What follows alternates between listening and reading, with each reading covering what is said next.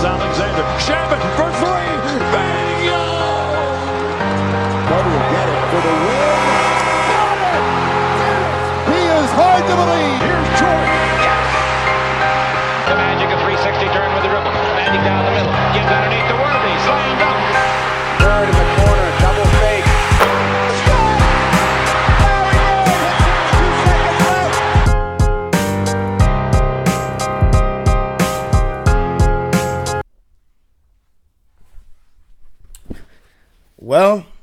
here we are again after another elimination, but this time I think it'll be a far different tone.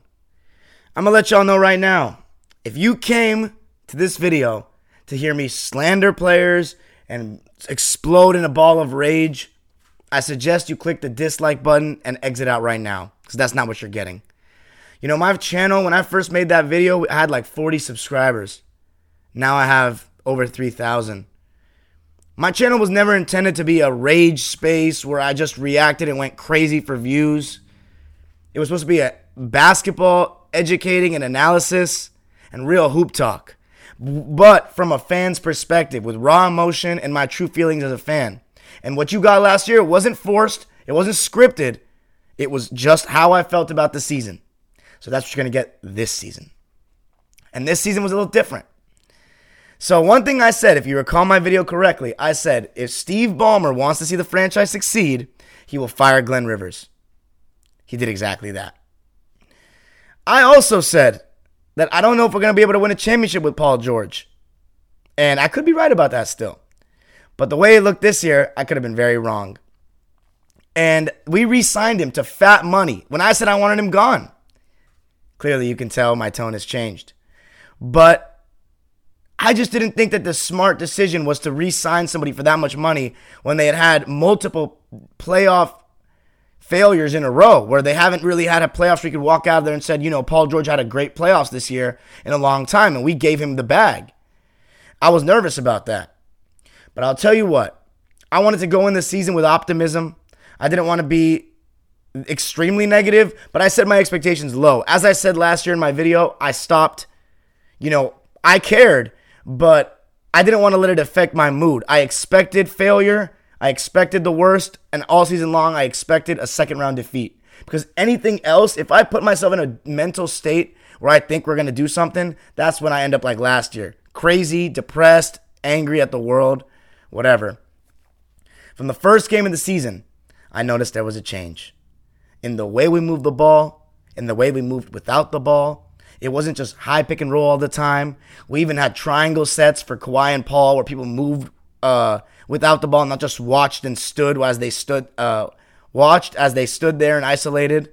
And you know what's crazy is I said last year as well, when is it time for Paul George to relax and give Kawhi the ball? And Ty Lue actually gave Paul George the ball more, gave Kawhi the ball more, and kind of made them our point forwards, essentially, because we didn't have a true point guard. And by giving Paul George the ball more, it changed his confidence altogether and brought him back to glimpses of the Indiana Paul. And I know he had that 2019 season, but yeah, I don't know. Different expectations, different level. I think the Oklahoma City Thunder were more of just like a playoff team. We are a real contender to go all the way. And I think that playing as a secondary to a Kawhi Leonard takes a different sort of sacrifice. And in the beginning of the season, before Paul went down with the bone edema toe injury, you could have made an argument he was playing the best of, of anybody on our on our team, even better than Kawhi.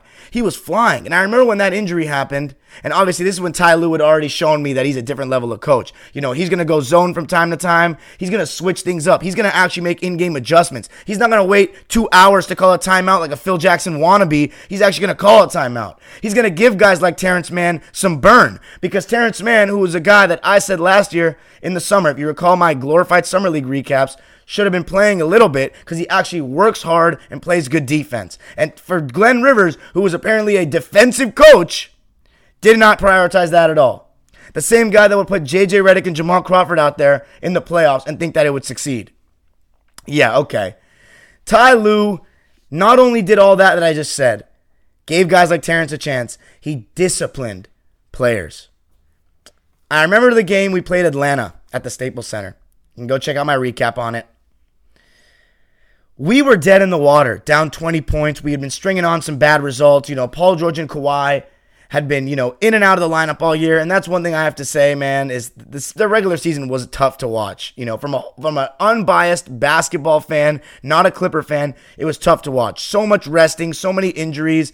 You know, I used to I stopped going to regular season basketball games for the Clippers or just any LA uh, basketball team because it's it was, you know, they don't try as hard.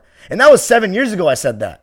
So now, fast forward to 2021, what does regular season basketball look like now? I used to not go because I said the stars and the players didn't try very hard every game. Well, now they're not even playing every game. So I'm gonna just say that that the, the product of the NBA is severely declining in my eyes, and I think the playoffs was great because it was such an antithesis of the regular season by seeing players try and seeing players play, and even then we still had a ton of injuries. But let me go back to what I was saying about the Hawks game we were in a string of, you know, Kawhi was battling injuries. Kawhi was, you know, load managing a bit, not as much as last year. PG was being load managed. Everybody and their mothers were being load managed this year for every team. And we weren't stringing together like a winning streak, you know. It was it's hard to build winning streaks when you have your star players missing every third game or so. And we were playing Atlanta, we're getting pieced down 20 points. Ty clears the bench, puts all the starters on the bench, and puts the bench in the game. The brewmaster Amir Coffey, Terance Mann, Luke Kennard, you name it. And they completely turn the game around. And in my eyes, that really turned the morale of the season around. I saw that a coach like Ty was going to discipline players. He was going to throw Kawhi and Paul on the bench and say, if you're not working hard enough, you don't play. And that's what I want to see as a fan. Because all I want to see is I want the players to play hard. I want you to leave it out on the line and represent the uniform the way I care about it. And that's exactly what they did in that game. And all season, my only worry was this Are we too low of a seed to really do something in these playoffs?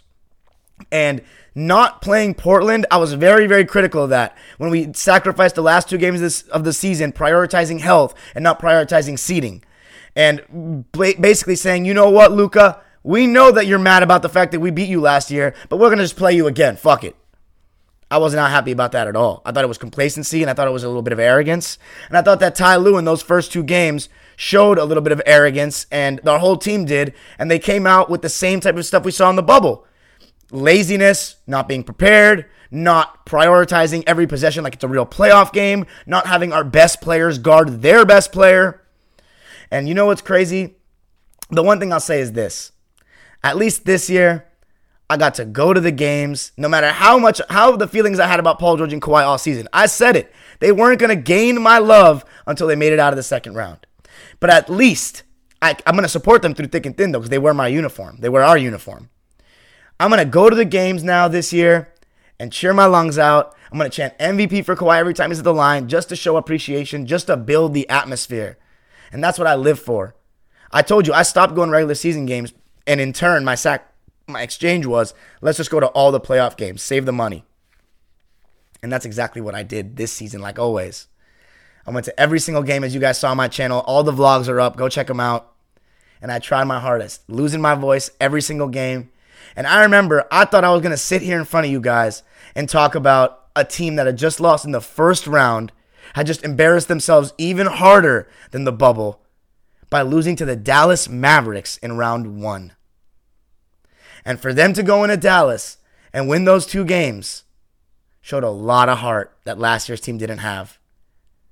Top to bottom. Reggie Jackson, Terance Mann, the coaching staff, Kawhi, Paul George, they didn't give up. They not only went into Dallas and won one game, they won two games. And mind you, the entire basketball world was writing us off, getting the jokes ready, lined up. We come back, we lose game five again, and then Kawhi delivered a performance for the ages that I'll never forget. Some real superstar level, all world stuff. We get a game seven. I was there. It was awesome. It was great. Marcus Morris Sr. stepped up. Luke Kennard stepped up, and we sent the Mavs home. And then it was the second round. And I was nervous. We weren't being picked by many people. It was very 50 50 series in terms of predictions, but we were not favored in Vegas. We were not favored even with the injuries to Mike Conley. We were not favored. We go out there and lose the first two games, mainly because Kawhi and Paul weren't playing well enough. And again, we reverted to not guarding their best player with our best players. You know, the two all league defenders we talked about, and I was very critical of them. They're not guarding the ball. And again, we respond with two wins in Utah, showing real heart. Never say die attitude. Shout out Reggie Jackson. Shout out Nick Batum. All the role players. Zubac. But of course, you know, Serge Ibaka getting injured, that hurt. That hurt our playoff run. You know, that was our marquee offseason signing, and we doesn't really feel like we had him. And then obviously the uh you know, hearing Kawhi went down, that was really tough. It just felt as though the Clipper curse is going to continue. It's just not meant to be. Man, I was I was sad. I was like, wow. I mean, I'm not sad actually, really, because I was like, you know, I expected to lose in this round. And what happened next, man, I can't even put it into words. Paul George took all the baggage. The most scrutinized player since LeBron 2011. Every regular season game he played well. On Twitter, it was, well, let's see if he does in the playoffs. Let's see if he does in the playoffs. All year, the whole media was talking about the Clippers as pretenders. Oh, we ain't going to give them credit. We got to see what they do in the playoffs. Kendrick Perkins said that we did nothing in the offseason to help our team like to improve our roster. Kendrick Perkins, this was after we hired Ty Lue. This was after we hired Ibaka. He said nothing. He, he's just one talking head, and uh, that represents the whole many of them that were not giving us any credit. They weren't even giving us the chance to prove that maybe we had changed. Paul George goes and scores 38 points in a hostile Utah without his co-star and leads us to a win. Can't even believe it setting the stage for the greatest night in Clipper history. I was there, the video's up, uh, seeing the barrage. 25 points down. We think we're going back to Utah. I don't know if we can beat them in two games without Kawhi. Maybe that game five was just a lucky game. It wasn't. Threes galore. The crowd pushing it every game. First game with a full house. And Paul George was making all the big shots when we needed him in the fourth. Didn't feel real. Felt like I was dreaming. We made it out of the second round. We finally broke the curse. And it was Paul George that led us to that, not Kawhi. And yeah, Paul George wasn't perfect in the conference finals. He deserves a lot of blame. He deserves a good amount of blame for us losing. He missed free throws in games four and two that killed us. Um, you know, I think we had inconsistent performances the whole way in that series by certain guys. But overall, the Suns played better than us. And I'm not going to use the injury excuse. We were injured. If we had Kawhi, do I think we would have won? Yes. But I'm not the only team that can say that. The Lakers can say the same thing. The Nets can say the same thing. Fact of the matter is, the Phoenix Suns won the battle of health. And that's why they're there. And to Chris Paul, he met one good game. And I love Chris Paul. Y'all know that. He had one good game. He didn't scare me at all. He didn't annoy me at all. If anything, he annoyed me with his ridiculous tactics and antics. No wonder everybody hated him when he was at the Clippers because he's a flopper. But I love Chris, and I, I wish him the best in this finals because he changed my life as a fan. But, you know, we lose 4 2. We could have won the series. I'm not going to say it was just because of the injury. We had our chances.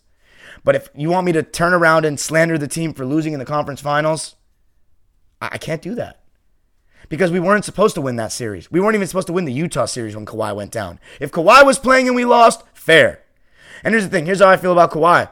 He won me over because of that Dallas performance. But man, I really like Paul George more. Paul George, man, you know, he's a real, like, I know Kawhi, he, that's his persona. He's very stoic and he doesn't like to show emotion, and that's not how he is. And I relate more to a Paul George who, like, you know, hard on his sleeve, reps Clippers wherever he goes. He truly wants to be here. He truly loves being here. And, you know, he hears the slander.